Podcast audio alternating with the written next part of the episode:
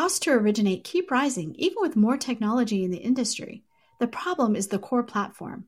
A new LOS can re architect the process around data, not humans moving paper files. Vesta has built this LOS, and you can learn more at Vesta.com.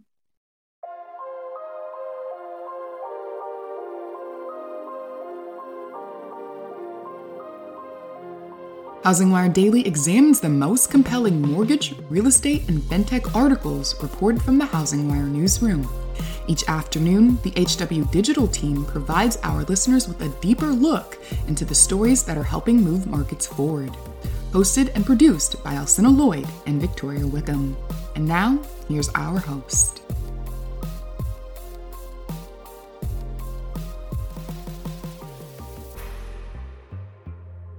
Pulled from the hottest topics coming across our news desk. I'm Victoria Wickham, and this is Housing Wire Daily. In this episode, the Housing Wire digital team focuses on some of the housing topics that shaped 2020. We take a look back at last year's biggest housing concerns and hear industry experts' commentary on what's ahead. But before we listen, here's a brief word on Housing Wire's newest podcast. They say money talks, so why can't we? HousingWire is thrilled to introduce its newest podcast, Girlfriends, a show where we give you our two cents on money. We love to talk with our girlfriends about everything except our finances. We're here to bring money back into the conversation, hosted by me, Brena Nath, along with our editor in chief, Sarah Wheeler. Be sure to join us every week starting this Wednesday for our girls' night focused on everything from how to pursue your dream of owning a home to affording your best friend's wedding. Each week, we'll have a special guest join us as we intertwine finance and friendship. Hi, Housing Wire Daily listeners. I'm Alcynna Lloyd, and I hope you're having a wonderful start to your new year. In today's Housing Wire Daily episode, we'll explore some of the housing topics that shaped 2020. During the episode, we'll revisit commentary on how the coronavirus pandemic, mortgage rates, housing inventory, homebuyer demand, and rising home prices are likely to impact the 2021 housing landscape. To begin this conversation, let's dive into the biggest topic of 2020 the coronavirus pandemic and how it sent the US economy reeling. In March of 2020, the novel coronavirus began sweeping through the US as many states issued shutdown orders for businesses, putting as many as 40 million people out of work by May. By March 27, Congress had passed the CARES Act to offer economic relief to those affected by the shutdowns, expanding unemployment benefits, and offering mortgage forbearance to homeowners with mortgages backed or insured by the federal government, including Freddie Mac, Fannie Mae, VA, and FHA. Under the CARES Act, homeowners were able to ask for forbearances from their mortgage servicers and suspend payments for up to 12 months. In 2020, approximately 4.3 million homeowners requested forbearances, with the number rising by 15,000 just in the last week of the year, according to Black Knight. Black Knight later estimated 2.83 million homeowners were in some form of forbearance heading into the new year, and due to the holiday weekend, forbearance plan removals fell to their lowest level since the start of the pandemic in 2020. That being said, Black Knight projected that 270,000 plans were set to expire at the end of December and another 367,000 by the end of January. And while the FHFA has not currently set an end date for its temporary COVID 19 forbearance policy, it announced on December 21st it was extending its deadline for single family borrowers to request initial forbearance through February 28th. However, if those borrowers choose to take the full year's worth of forbearance, some FHA borrowers may not exit their plans until February 2022. As moratoriums and forbearances help maintain stability for borrowers, a question arises for those who are yet to extend or request a forbearance. During an international pandemic that has impacted the global economy, will borrowers default on their loans? In December, in an exclusive interview, HousingWire sat down with Andy Walden, an economist and the director of market research at Black Knight, to discuss how mortgage delinquencies could impact the housing market. Here's a snippet of what Walden had to say. Yeah, that's right. And if we look at kind of the trend that we've seen over the last few months, that seriously delinquent number actually peaked out in August of this year. And we've seen improvement, although it's been modest, over the last three months. So it is currently a declining trend. That being said, one thing to keep an eye on obviously, we're seeing rising COVID case rates across the country. We've seen a little bit of an uptick in weekly unemployment filings. that appear to be trickling into new forbearance requests as well and kind of bleeding into the mortgage market. So while it has been an improving trend, certainly one to keep an eye on, especially uh, around the economic impact of this kind of second wave of, of COVID case rate increases. But as the coronavirus pandemic continues to rage on, another question comes to mind. How likely is the U.S. housing market to face a foreclosure crisis as the pandemic continues to impact the financial health of Americans across the country? Well, in December, Redfin's chief economist Daryl Fairweather had an answer. In an exclusive interview with Housing Wire, Fairweather indicated the U.S. housing market was likely to withstand a wave of foreclosures once mortgage forbearance comes to an end. Here's what she had to say. Right. So during the pandemic, we've had mortgage forbearance, which has been a really great option for people who are worried about the fact that they've lost their job or they've lost income. And it's just one less thing to worry about making their mortgage payment. So many people have decided to defer their payments uh, in order to save money or to pay off other debts while there's all this uncertainty about where the economy is headed. Not all those people are going to end up in foreclosure. The good news for them is that home values have gone up quite a bit during the pandemic. They've risen over 6%, and most people have a lot of equity in their homes, um, much more than 20%, which is what the down payment would have been initially.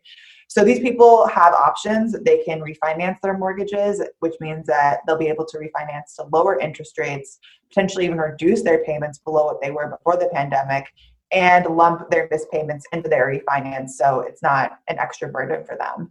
That's only going to be available to people who you know have incomes who can continue to make those mortgage payments people who are struggling even after forbearance ends they may have to sell their homes but again the good news is, is that they have lots of equity in their homes they'll be able to cash out and use that money to rent for a while or buy a more affordable home. The people who are most at risk are people who have over leveraged themselves, they don't have much equity in their homes, and they aren't making plans with their lenders for what to do when forbearance ends. So while Fairweather claims a foreclosure crisis is likely to be avoided in 2021 due to strong homebuyer demand, it forces the industry to wonder how will demand impact the overall market. In 2020, while many American homeowners were either entering forbearance or struggling to make their mortgage payments, another segment of the market was refinancing or entering the market as mortgage rates sank to record lows. These low rates were the result of an announcement from the Federal Reserve on March 23rd that declared the central bank would make unlimited purchases of MBS and expand several of its other programs. Following this announcement, the average mortgage rate for a 30 year fixed loan had its biggest one day shift as the Fed's pledge of unlimited support shaved 32 basis points off of the average rate that day, pushing it down to 3.45%. In the weeks that followed, mortgage rates sank even deeper as they fell to the 2% range and hovered near historical low levels 16 times in 2020.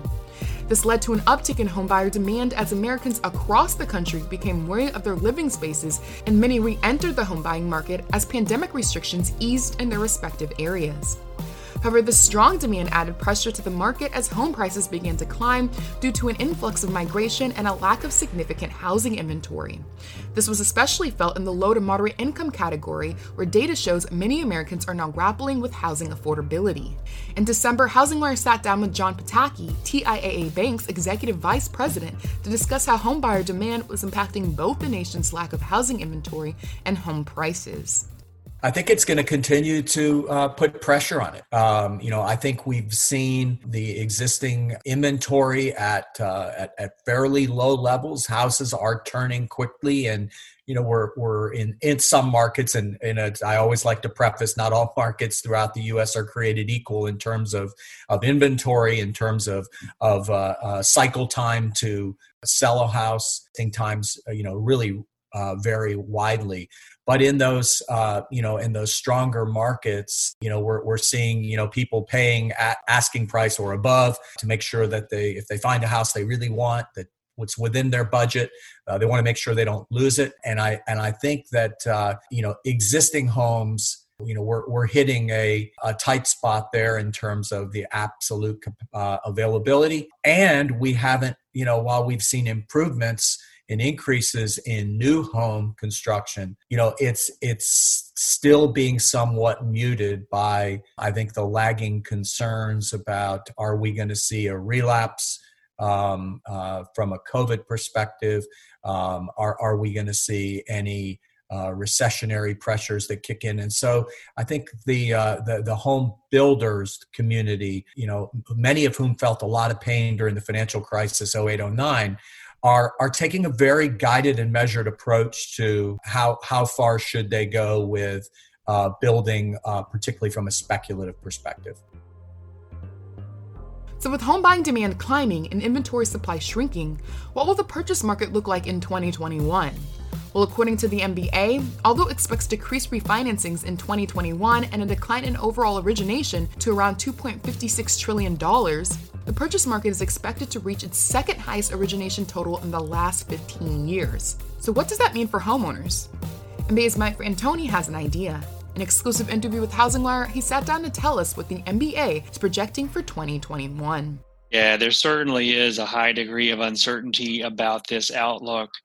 But it's interesting. I guess at this point, again, highlighting the recent vaccine news, I would say the uncertainty is about the next three to four months. And obviously, the public health situation is so troubling and uh, certainly worried about what that's going to mean for families over the next several months. But if you look at the economic data, it sure looks like, you know, six, eight, 12 months from now, actually there's less uncertainty now that we know that the path of this pandemic is likely to get considerably better as we get into the middle of next year. And when that happens, we really think there is going to be a boom of activity, particularly in the services sector of the economy, been a lot of focus on things like restaurants and bars and travel and arts and entertainment. But even think about things like healthcare. You know, if we get on the other side of this pandemic, people are going to go back to regularly visiting their doctor again for checkups and uh, less uh, in the way of, you know, traditional healthcare. And that is a lot of spending across those sectors that I mentioned that's going to get unlocked. So I think that is going to be leading to a real, real sharp uh, increase in the pace of economic activity, and then it'll show up as a stronger job market. And as you mentioned, we think the unemployment rate, which peaked at 14.7% in April, has come down to 6.9. We think will improve to six and a half by the end of this year, five percent by the end of 2021, and there even is a potential it could do better than that. Again, it's all about unlocking some of this activity uh, which has just been cooped up for uh, really the time since March. So while 2020 was an unprecedented year for housing, this year's landscape could be just as challenging as the effects of the COVID 19 pandemic continue to impact almost every aspect of housing. As mortgage rates, forbearance, homebuyer demand, and inventory continue to be a top concern for the housing industry, Housing Wire Daily will continue to bring you the commentary that answers your questions. I'm Alcynna Lloyd, and we'll be back tomorrow. Thank you.